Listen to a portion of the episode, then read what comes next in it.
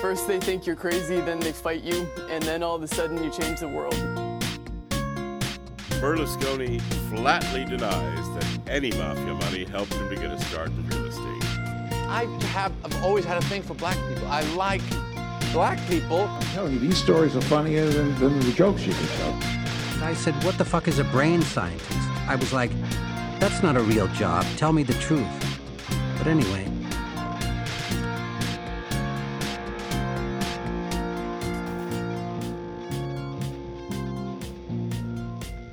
Hello, welcome back to Grubstakers, the podcast about billionaires. My name is Sean P. McCarthy, and I'm joined by. Yogi Poywell. Andy Palmer. And uh, so today we're talking about Sean Carter, Jay Z, uh, recently confirmed by Forbes that he's worth over $1 billion. And I know.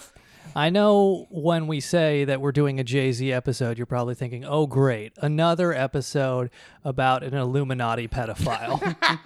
they do a Jeffrey Epstein episode and they just can't stop talking about the pedophiles who run the world. We got bit by the bug. Actually, I'm just going to say on that note, uh, s- stay tuned for the bonus uh, on Sir Paul McCartney because we got a lot of Epstein connections there. What? Really? And it is something where it's like, we'll, we'll kind of talk about this a little bit later, but there's a lot of rumors with regards to Jay Z and Foxy Brown. Like he signed, uh, they started, they recorded a song together when she was like 16 or 17. He was 27, and there's a lot.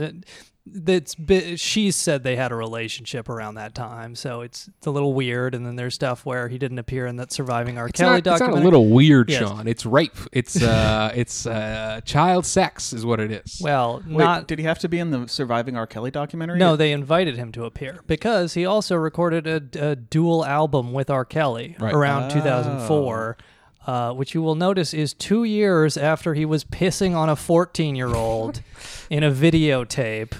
Um, but so yeah, the surviving R. Kelly people invited Jay Z to participate, and he said no. Uh, so Well, I'm I'm sure Jay Z just didn't know about it. It's got so many emails these days. You know, you can't. What are you gonna do? Yeah, you can't keep up with everything. Dame Dash told about the emails. And uh, I guess we'll kind of go back to that, but I did just kind of want to start with, you know, when people think of Jay Z, uh, we, we mentioned the Forbes, the $1 billion net worth. So he's uh, sold over 100 million records, he's got 22 Grammys. And um, I just wanted to ask you, just both of you, but also you, the listener, when you think about how Jay Z made his money, you would probably say, you know, music. You might even say, you know, selling crack. Right, of course. But the actual answer is uh, horrific labor abuses in third world sweatshops. wait a second. That's every other billionaire's answer. Yeah, and, and that's just kind of the I thought I thought it was the resale value on Emmys, Grammys. so, I mean, essentially on the labor exploitation thing, you, the example is right there in the numbers where Roc-A-Fella Records sold a 50% stake to Universal for about 20 million. So, company valued about 40 million dollars. 2007, Rocawear, the the clothing line, Right. sells for 204 million to Iconix i- in 2007. So that's almost a, a, a 10 times valuation. No, you wait, know? let's let's step back a second because I have five times. I have no idea the origin of this Roc-A-Fella Records or Rocawear or any of this. You see, Andy, there's a, uh hip hop musician who goes by Jay Z. like the subway line? Oh, exactly. That's right. That's where he got his name. No, he did get his name from a mentor who he would eventually screw over completely, named Jaz-O. And this is going to a little bit of the middle of the Jay Z story if we're honest with ourselves. But let's go to the beginning then, Andy. And uh, I'm not just saying he's a sweatshop abuser because he has a clothing line. Like there were actual documented Right. incidents, which we'll we'll get back to. But I guess we should kind of start from the beginning here. Well, like was he just like walking into sweatshops and unplugging the AC to save some electricity money? You know when he makes that triangle with his hands? That's actually it stands for the Triangle Shirtwaist Fire. that he's he's instructing his Honduran uh, labor mm-hmm. management to mm-hmm. burn the workers to death. It's it's a it's a vision board type of exercise. You guys see the rock if you want to be the rock. But um, I guess so. Starting with uh, Jay Z, is born in 1969. Of course, real name Sean Carter. Uh, interestingly enough, he's originally born in like a brownstone in Brooklyn, but you know, not when they were worth two million dollars. of course. Um, but early on, uh, his family has to move to the Marcy Houses, which is a housing project in Bed-Stuy. And uh, Jay Z's father leaves when he's about 11 years old. Right, and before he leaves, Jay Z spends times with his dad at like gambling tables, and apparently, according to him, learns a lot about taking risks in the industry from that time when he was watching his dad gamble at a younger age. He, ta- he taught him, uh, son, if you just say Foxy Brown was 17, enough people will believe that. And that is the legal age of consent in New York. So, you know, it's like three months to her 16th to her 17th birthday. It's you can roll those dice. You can have her roll your dice. Um, but uh, Jay Z's dad would leave him. Not appropriate for a pedophilia. Just, by the way, I was looking up Foxy Brown's Wikipedia, Mhm. and uh, she has been in a lot of altercations with police and other people, and Yeah, it's sure. like, you know, maybe this has something to do with getting uh, raped as a child. Yeah, oh, of course. Uh, we will discuss it a little later. But literally every member of Destiny Childs, the ones that were kicked out, and the two people that were brought in, all have had issues of depression, anxiety, and a few of them were molested and also had prison time due to like DUI activities and stuff. The the Beyonce Knowles Jay Z clan. that's what Jeffrey Epstein's temple is, is a Destiny's Child recruiting center. Yeah, I mean, crazier things have happened. Mhm.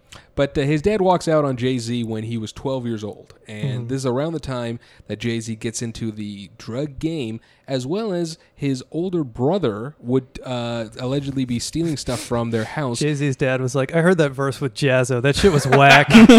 I'm out of here. Bye, loser. right, right. This is the bullying that was necessary for Jay Z to become who he becomes. Um, but his older brother is addicted to crack and is stealing stuff from their household. And Jay Z shoots him in the shoulder to like Hmm. show to his family, like, "Hey, like you can't fuck with this type of thing."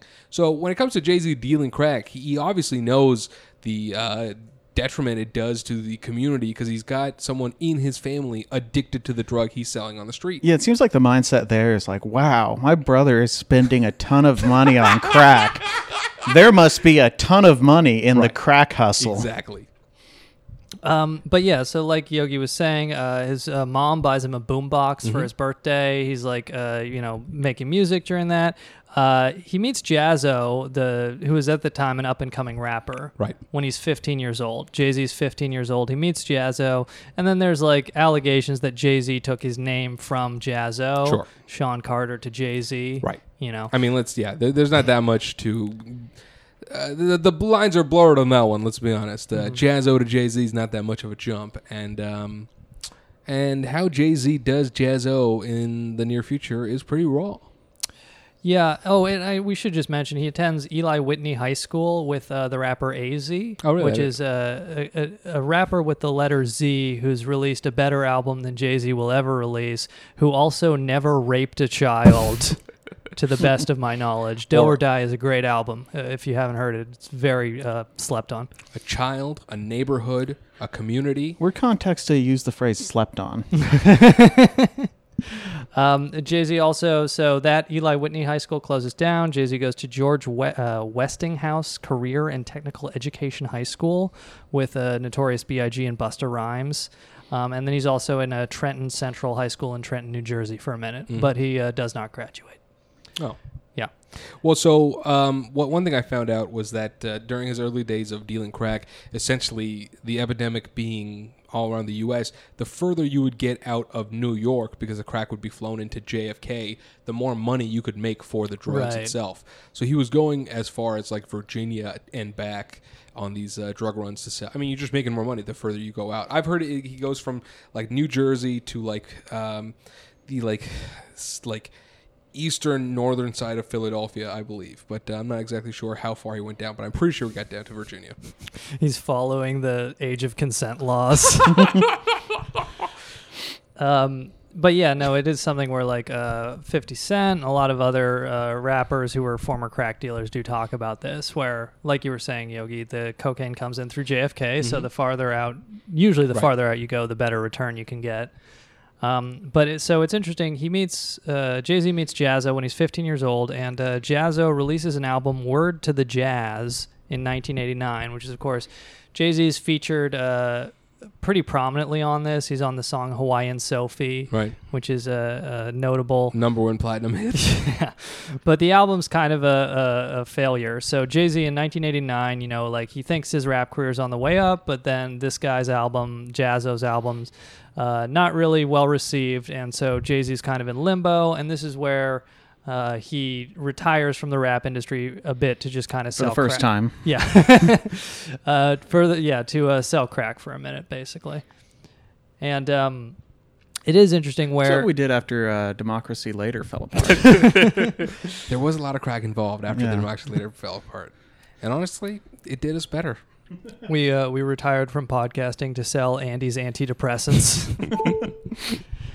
uh, but so it is something where we watched this documentary. Um, Jay Z had a childhood friend named uh, DeHaven Irby Mhm. who uh, lived down the hall from him in the Marcy Housing Project.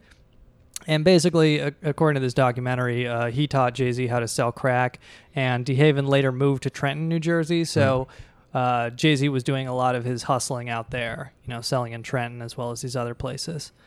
Around this time, after him like being out in the streets, a few years hustling, he gets the attention of this guy named DJ Clark Kent, who was uh, an A&R for Atlantic Records, uh, who wanted to sign Jay Z, but the label said no. Uh, but this guy introduces Jay Z to Dame Dash um, to manage him. Right. Yeah. Because DJ Clark was like, like this guy's great. You guys are idiots to not want to sign him, and so he brought in Dame Dash to manage Jay Z, and mm-hmm. this is where Jay Z gets his bulldog spirit because Dame Dash is a man that's a mad dog. He'll bite your face off if you if you wants if you want if you have what he wants, he'll get it from you. That's Damon Dash's entire deal. In that, like LL Cool J was the hottest artist at the time, mm-hmm. and D- Dame Dash would show up wherever LL Cool J was going to be with Jay Z, and they'd be like, "All right, y'all battle right now." And Jay Z would usually win those rap battles, but LL Cool J would always be like, "Yeah, but guess who's got the guess who's got the record deal? Like, you might be good in the street, but I'm rich, basically." And this was the beginning of uh, LL Cool J's demise because Jay Z said, "Fuck that noise," and DJ Clark uh, Kent, Yeah, yeah, DJ Clark Kent. would be the producer on Reasonable Doubt, Jay Z's first album.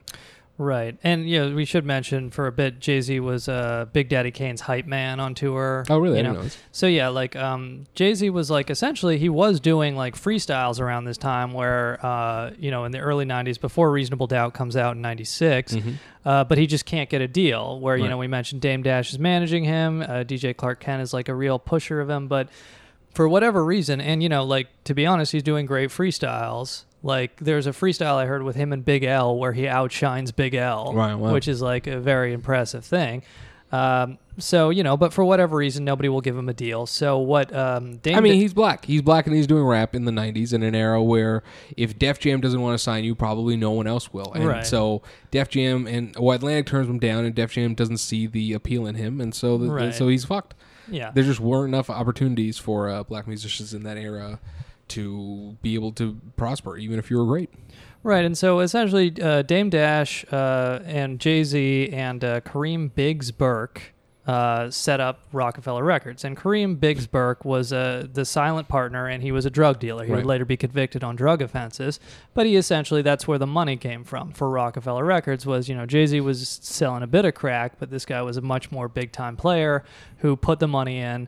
They set up this record company in 1995. The Reasonable Doubt the album finally comes out in 1996 and then there's like discussion on like what finally breaks him you know or like breaks jay-z into the mainstream where it's like they're having trouble getting radio play and so finally you know like according to one story Funkmaster Flex plays the dead presidents which is a great song Mm-hmm. on uh, hot 97 um, and then the b-side of that i think is that song with foxy brown we mentioned And that Uh, song blows up. Yeah, that song blows up. And uh, just like random note, the, the song, I can't say the name of the song. And I think that's intentional to prevent white people from talking about the fact that Jay Z's a pedophile.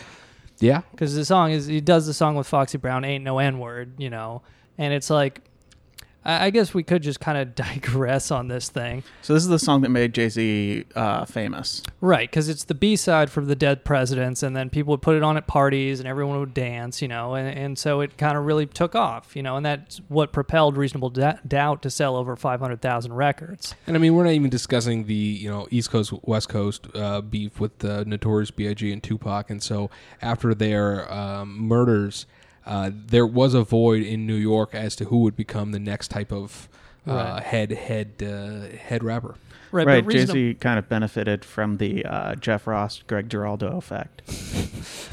well, Reasonable Doubt came out in 96, so Biggie Sure. was still alive. No, but and- but in the years coming up, though, Yeah, yeah, like yeah. you know, that entire feud would fuel a huge group of people that didn't no longer had their favorite artist. So because Biggie and Tupac were killed like a few years later, uh, the fans of those artists had no one to turn to anymore, and because of that, Jay Z's proximity to Biggie made it so that he could become as popular and gain that audience. Yeah, Biggie and Tupac were killed mere days after Jay Z made the triangle sign with his hands at a Source Awards uh, show. We're not sure if those two events are related. It's weird that uh, Tupac's uh, death certificate rules the cause of death is shirtwaist fire.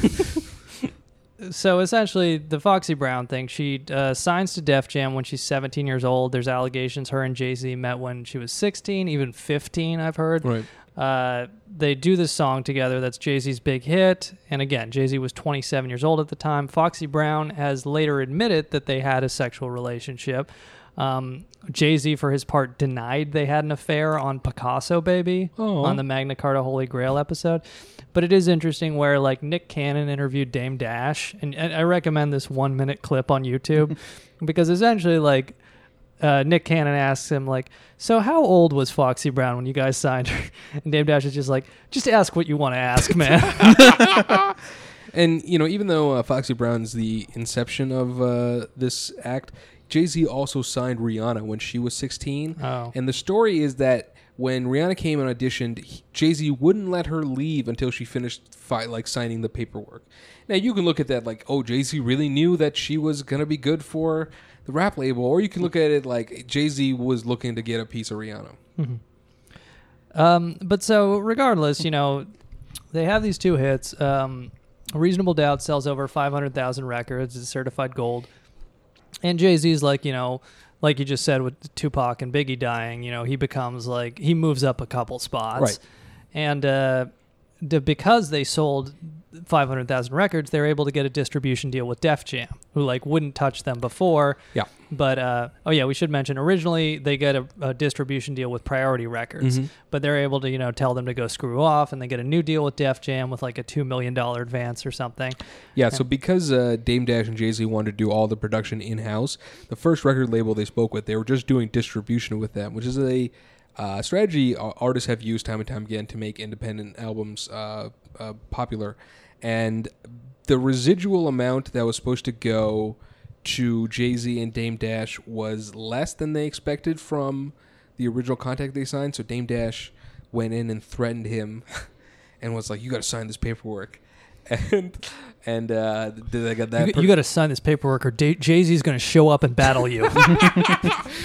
he signed his paperwork, and then like in this interview, he's like, "Yeah." And then I called my lawyer and told him everything that happened. And then a few weeks later, I signed a different deal with him. So uh, you could argue Dame Dash didn't need to do that, but at the same time, had Dame Dash not intimidated him for that, uh, you, it could have been a more slippery process. And so it's interesting. Like around this time in 1997, they he releases this album "In My Lifetime" Volume One, which is just like a garbage kind of try to go commercial sellout record. Right. Wait, so how many how many albums had he put out at this point? Reasonable Doubt was his first. Oh, and Reasonable they, Doubt was his first. They also advertised it by saying this will be my only album. Yeah, Jay Z in interviews would be like, "This is the only one I'm doing." Man, he he's kind of got a one note self promotional strategy. Oh yeah, So okay, J- so Jay Z in interviews would uh, uh, articulate a strategy by which he would be far more beloved today if he didn't put out ten subsequent garbage albums. Just not all garbage, but so okay, so he he first breaks through with this uh, B side single Uh-huh. uh, on a Dead Presidents uh, single, and then uh, he puts out an LP with Def Jam after that one sells a bunch. or Reasonable Doubt is with Priority Records, and then yeah, the next album is uh, In My Lifetime Volume One with Def Jam. Okay, and that's and then he says that one's his last one. No, I think he only said Reasonable Doubt was his No, last. Oh, before okay. Reasonable Doubt, which is his like kind of his street LP, if you want to look at it that way, was that he was like, "This is the only one I'm gonna do," because at that time, you know, because I think one thing, Sean, we don't really get to look at is does Jay Z ever stop selling drugs? Like, it's pretty assumed that like, okay, after Jaz-O, he's doing rap, but he has more money than every other artist. He's always showing up with Not nice every other artist. Well, he has more money than other rap artists in New York at that time. Does and he's got a connection to a uh, crack ki- uh, kingpin the, with with uh, uh, the third head of the Roc-A-Fella Records. Does he ever stop selling drugs? I don't think he does.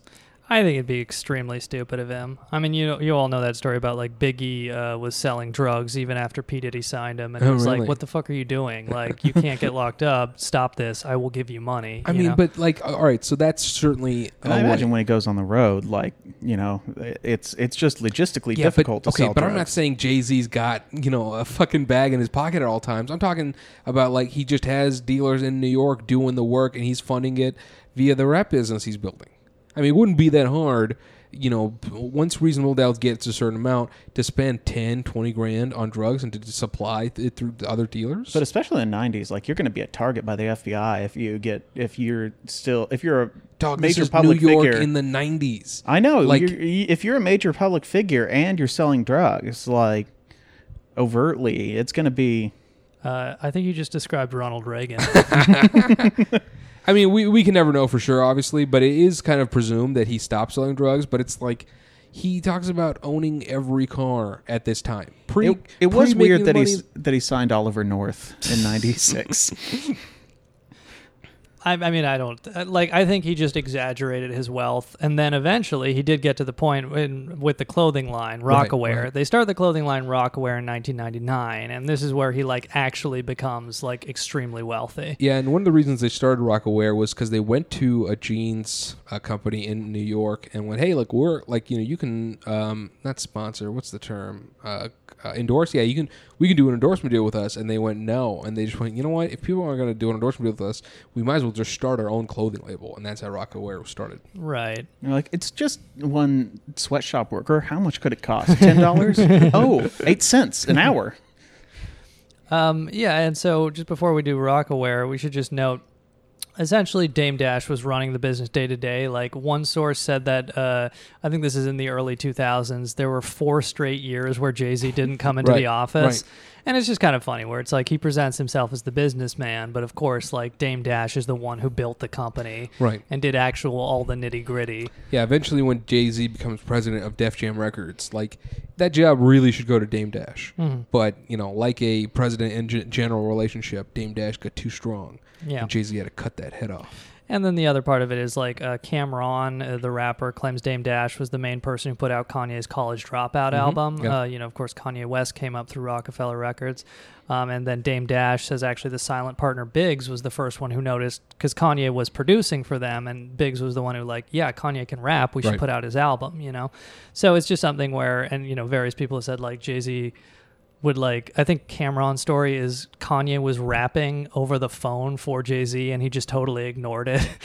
you know, so it's like again like these major successes were very much not the design of Jay-Z, which is not really the image he portrays himself and he'll later fuck Damon Dash over. Well, right. we So s- he'll just like take credit for someone else's successful idea. Yeah. Mm-hmm. And mm. Mm. I mean, he's kind of Steve Jobs esque, where it's like, you know, I'm gonna, I'm gonna be the face of an idea that will change the world, but the work will be done by people that aren't me, so that the blood on my hands aren't on my hands. right. Uh, except for in this Honduras factory where they make Rocawear products. uh, so, like, I did just want to pause here and, and do this real quick because uh, Nas- the National Labor Committee puts out an expose in 2003. Again, Rocawear founded 1999. In 2003, they uh, highlight uh, one factory in uh, Calamo. Did they discover that the safety standards were freestyle? Yeah, the uh, there were there were no written safety procedures Yeah. because that would be whack. Right, and, uh, Right. Look, that's just how I learned to do it on the street. Yes, uh, Chardonnay and caviar. Yes. Um, So many, so many people are coming in with these great uh, safety procedures, but that, that shit's all written. you know, only Jay Z can come up with safety procedures off the top of his head. That's right. That's right. and in like one go. if if it's not off the dome, Jay Z don't want to hear it. yeah. So uh, essentially, it's um, this factory. Uh, and I'm gonna fuck up the name as usual. Uh, Chalomo, uh, C H A L O M A, in Honduras. Mm-hmm. Okay. Uh, this factory there, the National Labor Committee puts out a report in 2003 where they speak to workers there, and uh, just. So again, Rocawear founded in 99, 2003 this report comes out. Uh, workers at this factory are made were made to take mandatory pregnancy tests. If they tested positive, they were immediately fired because you can't have pregnant people working there. They are allowed to use the toilet once in the morning, once in the afternoon after they raise their hands to get permission. They are given 2 minutes on the toilet. If they are not done in 2 minutes, they are screamed at and dragged back to their workplace. Uh, they are searched before they enter the toilet. Uh, they are searched uh, entering and leaving the facility. If they have any candy, it's taken away from them. Uh, they make 15 cents for every $40 t shirt they produce. And uh, anyone who tries to unionize is fired and blacklisted from uh, all labor or any other job in Honduras. And so basically, they also interviewed this woman who was fired for trying to organize a union. They are forced into a uh, non paid overtime. And uh, Well, Sean, these are the 99 problems. I don't know why you're being an asshole about this, okay? These are the 99 problems. A bitch is not one, but these are the 99 problems. Labor standards, uh, investigative journalism, Right. Pregnant women trying to work Yeah. at your factories. pregnant women, uh, people with sticky fingers ruining the $40 t shirts because they brought candy into the factory. Foxy Brown being the age she is. yeah, Foxy Brown was old enough to work at this facility. I mean, like we, we know people have talked about the R. Kelly case. Like R. Kelly marries Aaliyah, and she's 15 years old, and R. Kelly's 27, and gets her pregnant. And there's a story where uh, when Aaliyah would go to sleep, and they were living with Aaliyah's mom, that R. Kelly would fuck Aaliyah's mom while he's pregnant with Aaliyah's d- like.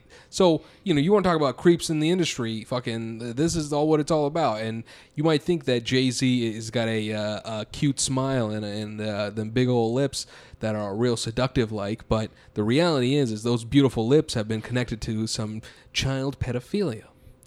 Uh, one other thing from the I don't have anything to add. One other thing from the factory was uh, the workers reported that they were made to drink water containing fecal matter. Oh my god! Yeah, but the, they later found out it was just Jay Z branded cognac.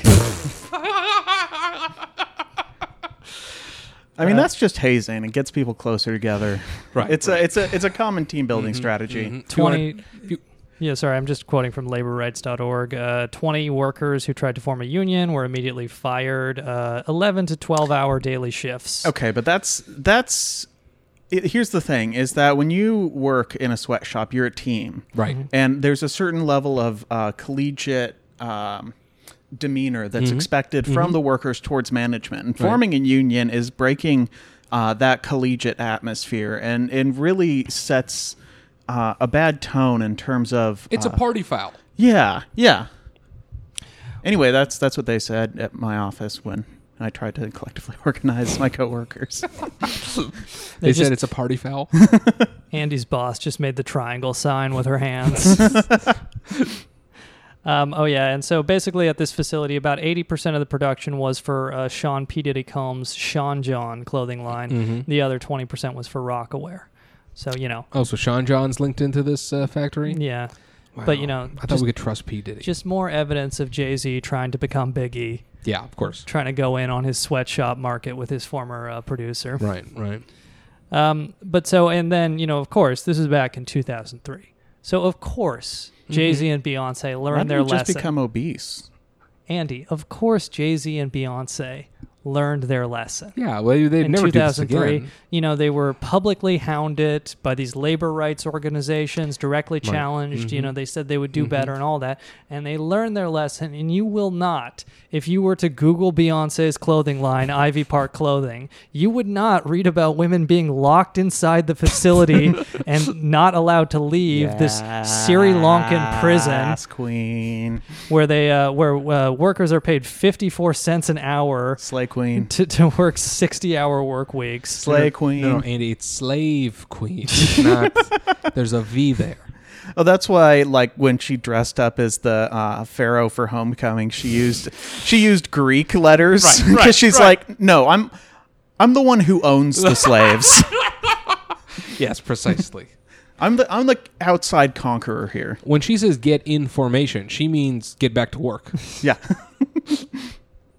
That's that's what they shout when they're on uh, minute two of their bathroom break. Get back in formation. Whenever the employees ask for lemonade, they just throw an album at their face. Um, but so I, I guess just kind of continuing with the story of Jay Z, because like next he fucks over Damon Dash, and uh, so of course we mentioned Rocawear again. He sells this line for about 204 million to a French company. I believe it was French in 2007. and with this capital, he is what he do, makes the 4040 Club. He gets a whole bunch of connections we, in the Manhattan socialite elite club and continues his reign of New York empire state of mind. Right. So it's, you know, like he releases a few more albums, not really anything notable until the Black Album in 2003. Um, And the Black Or- Album significance I is guess the Blueprint comes out mere hours before 9 11, which, uh, you know, chew on that one, Illuminati conspiracy theorists. I mean, there are plenty of blue uh, Illuminati conspiracy theories with Jay Z, Beyonce, and I mean, I mean, so did they might be Giants mink car. So, it, it you got to share the responsibility here.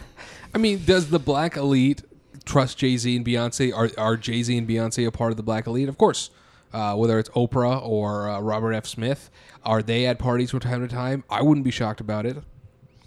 Yeah, there's this weird rumor that says the album The Blueprint, uh, Jay Z released mere hours before 9 11, and then names every single person who is going to die in 9 11, and also names the people who mysteriously did not show up to work that day. It, it's interesting how the uh, cover of that album is uh, a blueprint of the World Trade Center with the uh, most load bearing support beams highlighted. Yeah, if you look at through the album notes, you'll see uh, plans for the uh, Tower Seven uh, with uh, diagrams labeling uh, where thermite was placed. Yeah, and he figured it out by folding a twenty dollar bill in two spe- very specific ways that showed him exactly how to do it. Also, he typed in the uh, 9/11 air airplane ticket number in Wingdings. Uh, yeah, he uh, he tried to hit on United '93 because he heard that was its birthday.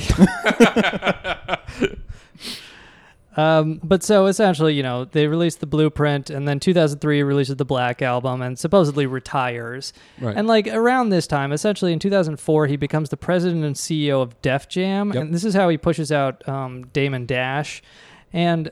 I guess you were saying something about Yogi. You were saying something about the retirement being like a bullshit thing.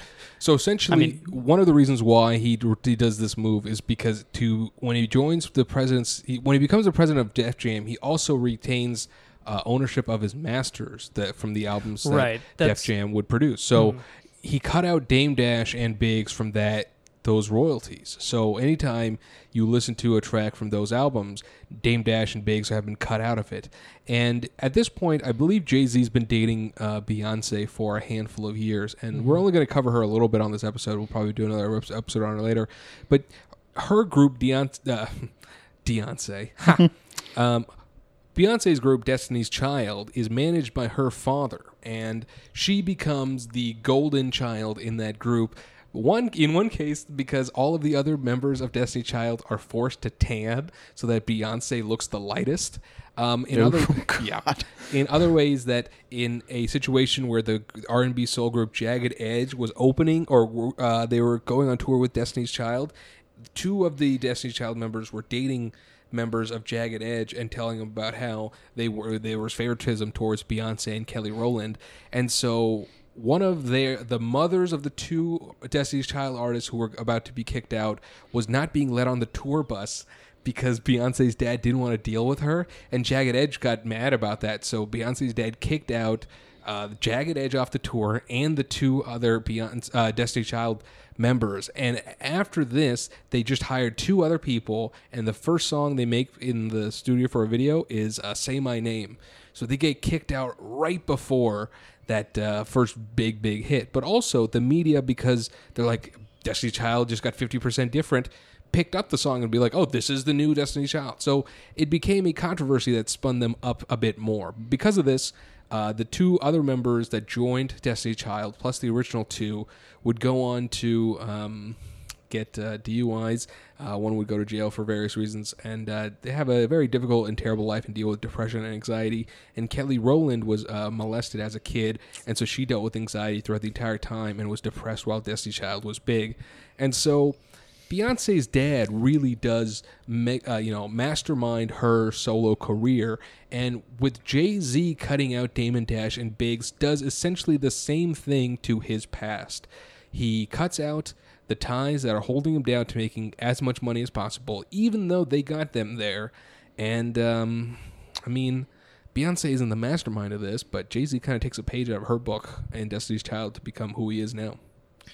Yeah, I mean, so it's basically like uh, we mentioned this deal, distribution deal they signed with Def Jam, and so it's something where Jay Z agrees in 2004 to become the president and CEO of Def Jam Right. in exchange for his masters, the rights to his music, which is you know worth millions now. Um, and so because he takes this role, he takes Damon Ash- Dash out to dinner, is the story, and he says, you know, you and Biggs Burke uh, Burke can run Roc-A-Fella, but he wants the Right. Masters. And, you know, Dash originally says no, but because Jay Z becomes the CEO of Def Jam, you know, uh, Roc-A-Fella is now a subsidiary of Def Jam.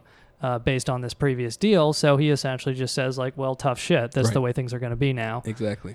you know and so it's like da- uh, damon dash according to like some new york mag profiles worth something like 50 million maybe 20 to 50 like but that's yeah. by his own admission but uh so it's like he's not he made money but it's also like okay so this guy built your business and you just cut out his life's purpose and stabbed him in the back like a fucking snake Well, I mean, whether it's Biggs, it's Damon Dash, or Jaz-O, his Right. original mentor. we forgot to mention like right after reasonable doubt hits he offers Jaz-O a, a, a record deal that Jaz-O turns down because it's such crap right. like just like the guy who got you into the industry and you give him some fucking lowball deal And like according to Jaz-O, the, you know Jay Z looks at it like you know, oh, you won't take my deal. Like, how dare you? And it's like you're giving me a shit deal. Why would I take it?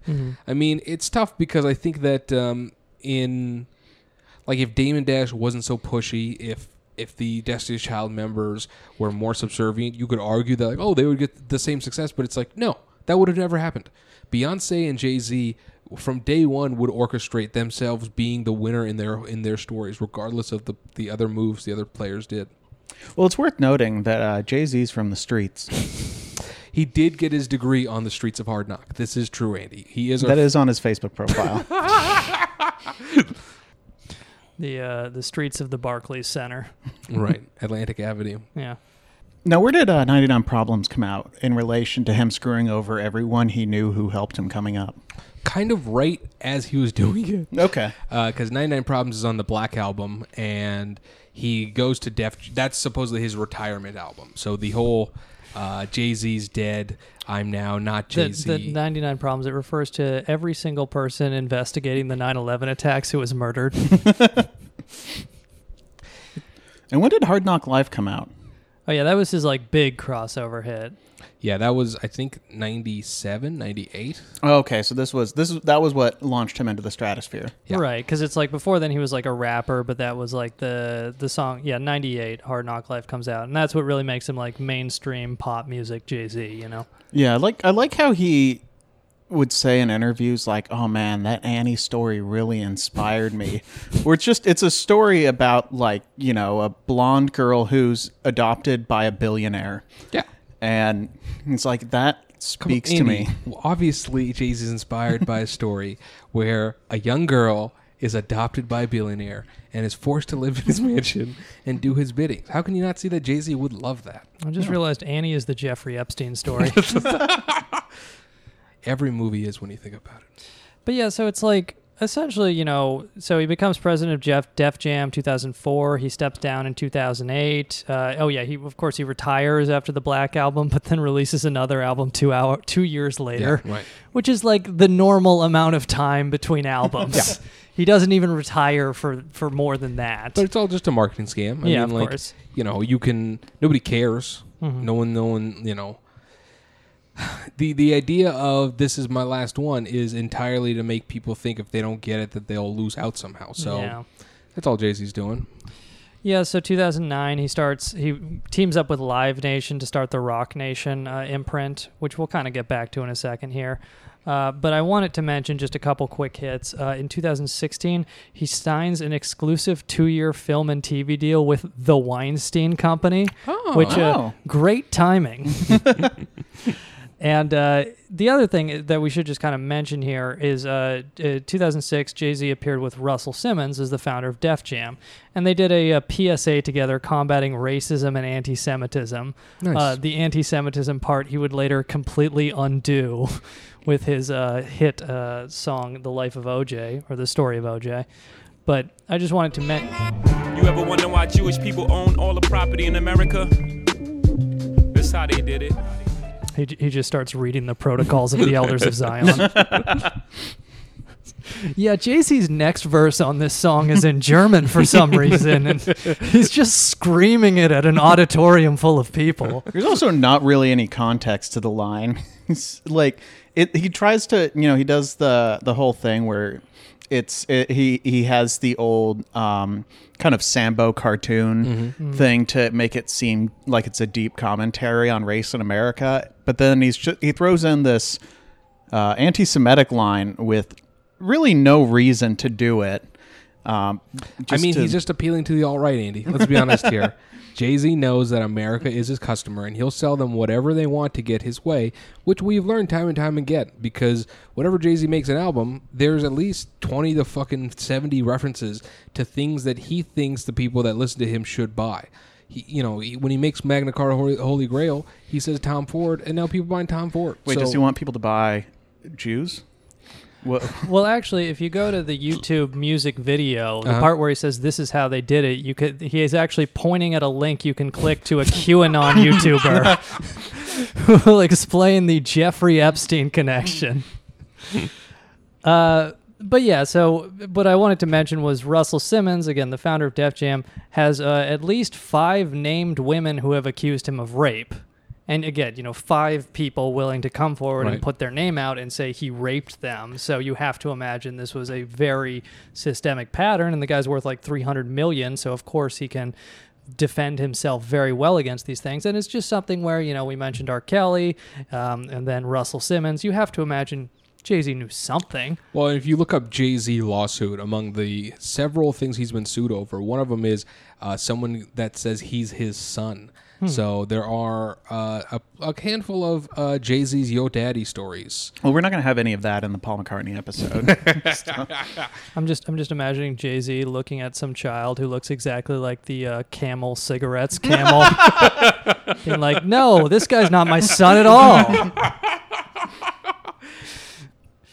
Um, but so oh, I wanted to mention one other thing before we go to Barclays Center. Uh, so according to Do- Dr. Boyce Watkins, is a University of Syracuse finance professor.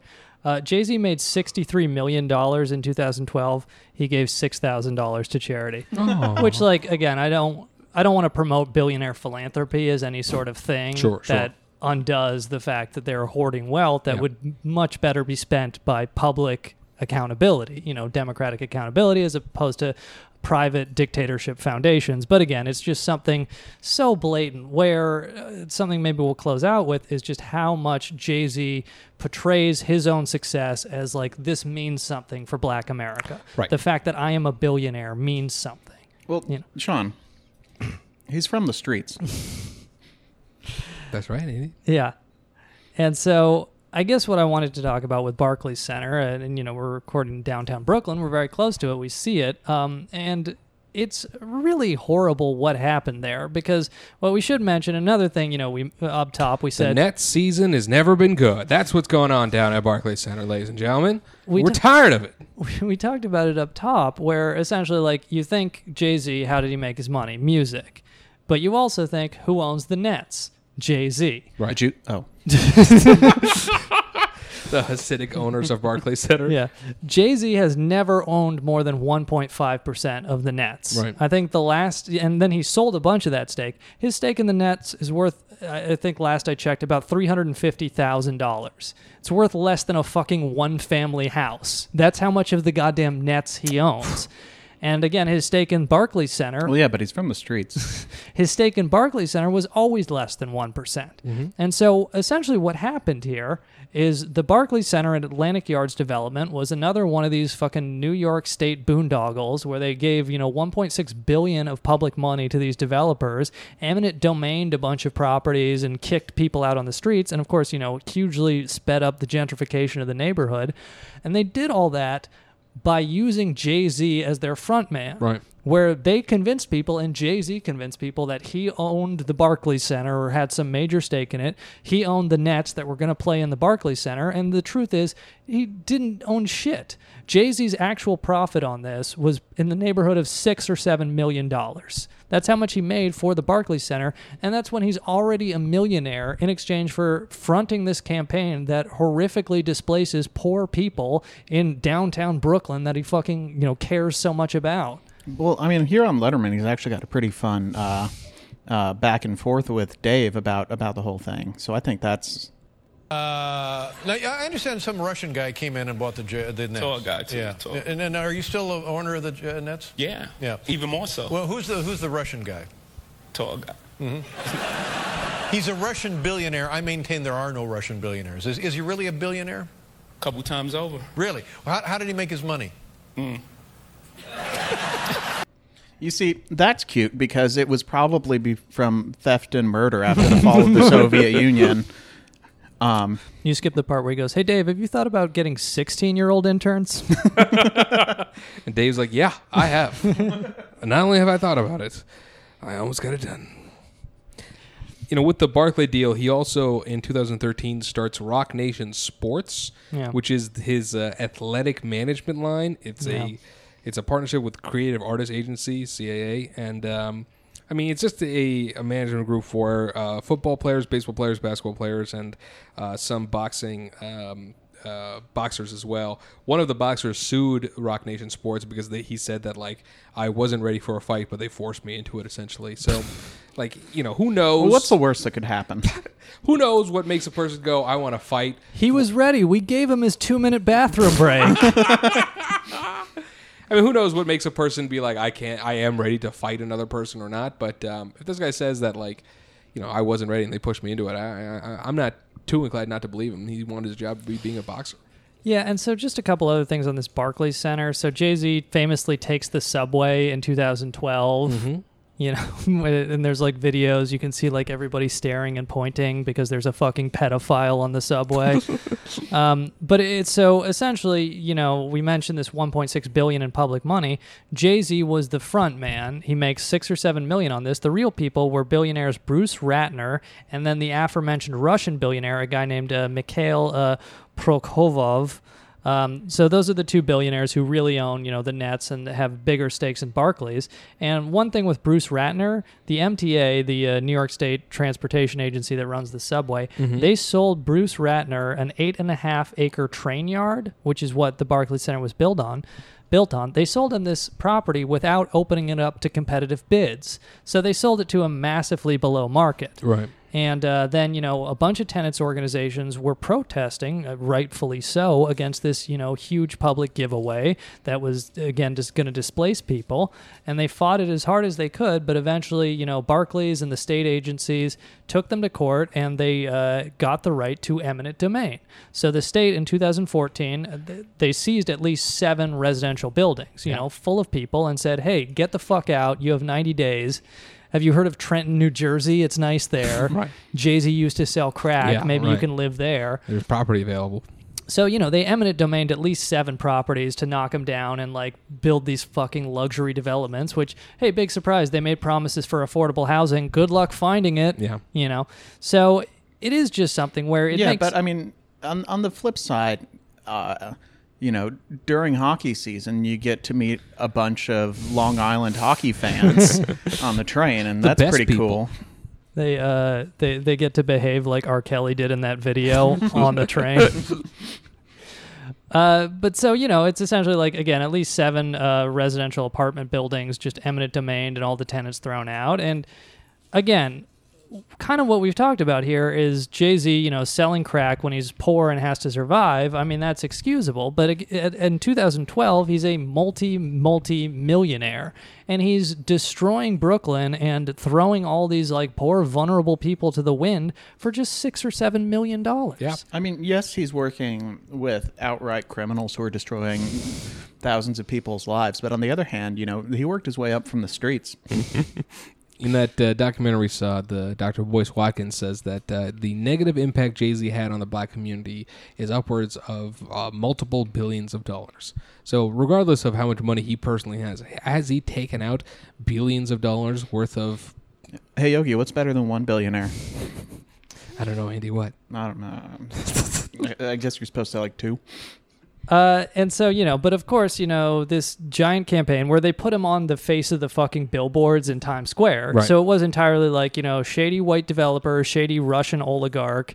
Like yeah, he became the they- Jared Fogle Right. of fucking Barclay Center. they wouldn't have been able to get this deal done, or at least there would have been a lot more public opposition if they didn't manage to convince people with Jay Z willingly going along with it for a small little taste. Hey, this is me. I'm bringing Brooklyn back. Yeah. You know, I'm fucking owning this terrible team that's going 0 for 82. um, but you know what? Of course, Jay Z learned his lesson. Which is why there was not a story this year about how he's investing in the fucking carceral state. wow.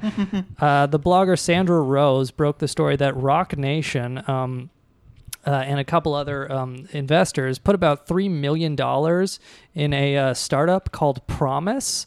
And just quoting from Sandra Rose's blog here Promise is a technology software design company that, hel- that sells apps that help government agencies track people who are released from jail under the First Step Act.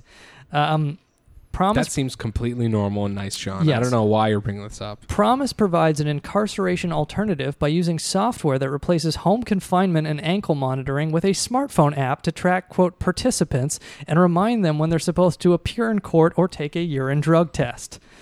And uh, Jay Z issued a statement saying, We are increasingly alarmed by the injustice in our criminal justice system. Money, times, and lives are wasted with the current policies. It's time for an innovation, an innovative and progressive technology that offers sustainable solutions to tough problems.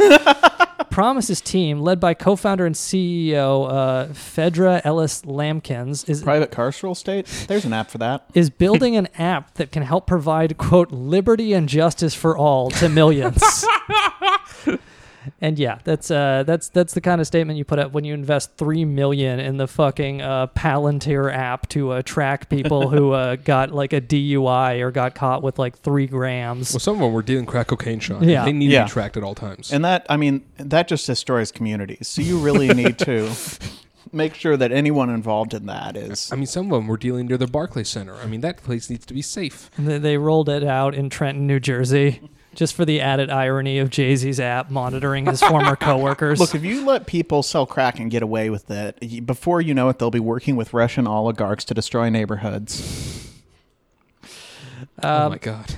And so essentially, like the whole thing is, um, they, you know, take advantage of the fact that people are caught up in this carceral system to make money on it. And you know, you look at.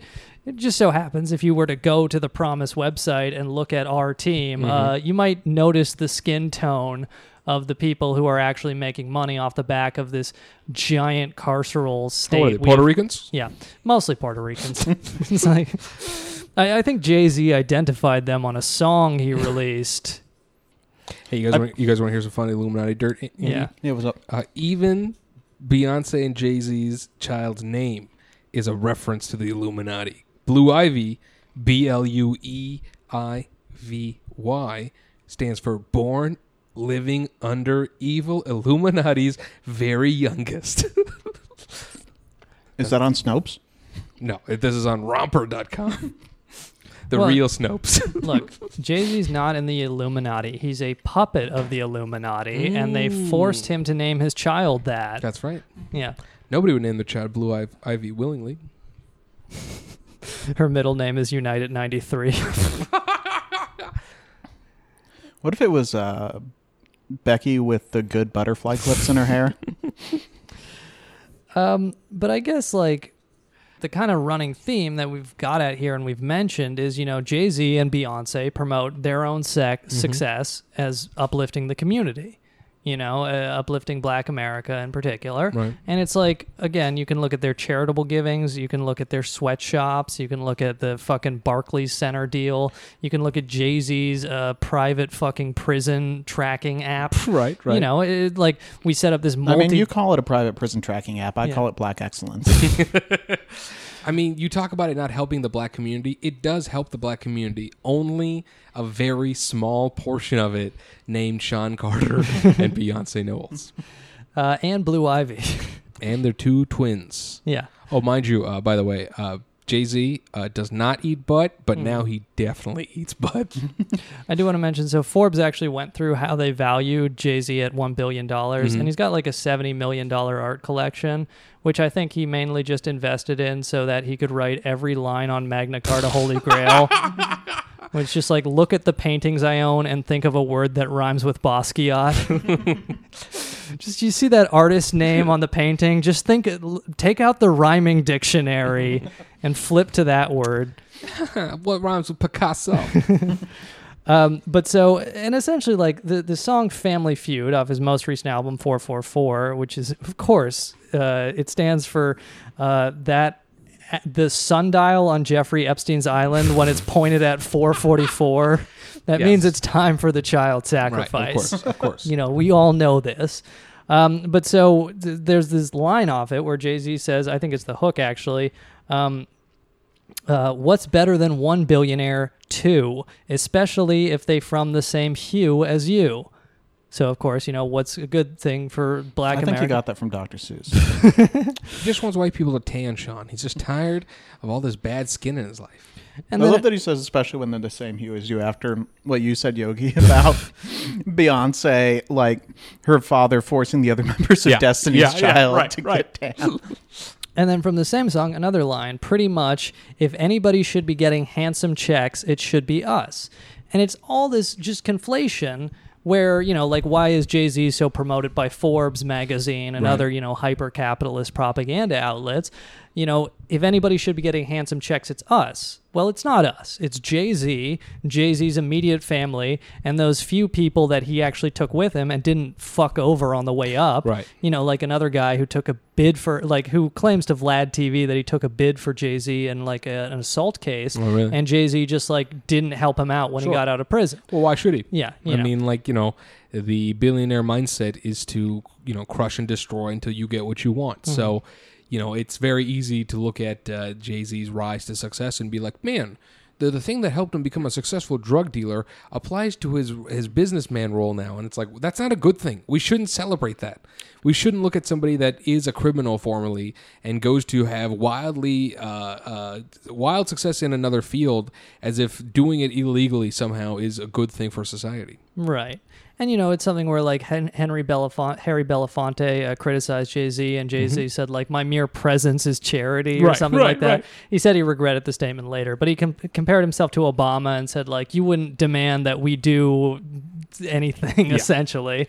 And it's like that's that's the whole ideology where it's like clearly Jay Z believes it at this point, just the fact of his own individual success. But the real problem Well, it's is a big load off your conscience. Right. Oh yeah, it's a great way to fucking do the mental gymnastics of justifying like why I have so much. I'm one of the 2000 so richest people on the planet Earth. Well, there's starvation and poverty and uh, malnutrition. Some of it I'm causing. Yeah. You know, and you know, fucking uh, parolees with my tracking app checking in. And it is just something where Jay Z's success, or the success of really any billionaire, it's a fucking lottery ticket. Jay Z was a talented rapper. Uh, you know, I actually think Magna Carta Holy Grail is underrated, even though it's like kind of a materialistic album. Sure. I think it's a, I think it's, it's it's interesting. It's, but the point is, you know, it's a fucking lottery ticket. That's not a sustainable plan for anybody, and yet it's promoted like if you just have the talent and the hard work and the drive of Jay Z, you too can make something of yourself. And you know, it's just if you have the fucking wake up at 6 a.m. and scratch off lottery tickets every morning, you can make it too. Yeah. It's the same fucking message and it's not a solution. And it's just dangerous and irresponsible that he or Beyonce or anybody with wealth uses their platform to promote this absolute bullshit. Well, it's also they like to, and they like to point out that like, oh man, the system is rigged against us, and we still rose above it. But then they kind of use that to say like, I guess we don't really need to change the system. If Right. you just have to do what we did. I was just thinking in 10 years, Blue Ivy will be old enough for some crack dealer in Trenton, New Jersey to start dating. Well, here's the thing: everyone doesn't realize four four four Mm-hmm. is exactly uh, fourteen numbers higher than four twenty. Four minus twenty is sixteen, and in between fourteen and sixteen is the age bracket that Jay Z prefers when he's looking at women to cheat on his wife with. But it is something where, you know, Jay Z is a fucking snake. Yeah. Jay Z is a fucking snake. I actually remember when I worked at Whole Foods, I worked at Whole Foods in Tribeca, and Mhm. two of my coworkers were talking about, like, yeah, people who knew, like, they knew somebody who knew Jay Z when he was, like, before Sure. he made it. And they Mhm. said, yeah, he's a snake. But, you know, maybe you gotta be to succeed in business. Right. And it's like, yeah, that's it. He just, you know, like to get to where he is, you have to do shitty snake like things. And yet he still promotes himself as a role model. And that's clearly the exact opposite of what we want to be doing. And I just like, like, even when it's convenient, apparently Beanie Sigel was a rapper. According to Hip Hop Wired, uh, the judge, asked, uh, when Beanie Sigel had a court case, or Mhm. he was in prison, excuse me, the judge asked Jay Z to vouch for him, and uh, Jay Z was not interested in doing Yeah. that and could have got him an earlier release from prison. Well, Jay Z doesn't want competition. Jay Z doesn't want to help anyone out. Mhm. He is the number one. He is the alpha, the omega. Because if Jay Z ain't rising, everyone's gonna fucking die. Mhm. And uh, you know, we'll see. Uh, just keep keep listening to uh, Jay Z's lyrics if you want to know when the next false flag attack will be coming. if uh, if if you've got an apartment near like West Third Street and you hear Jay Z shout that out in the new single, uh, move immediately. And with that, this has been Grub Stickers. I'm Yogi Polywall. I'm Andy Palmer. I'm Sean P. McCarthy. Thanks for listening. Bye bye.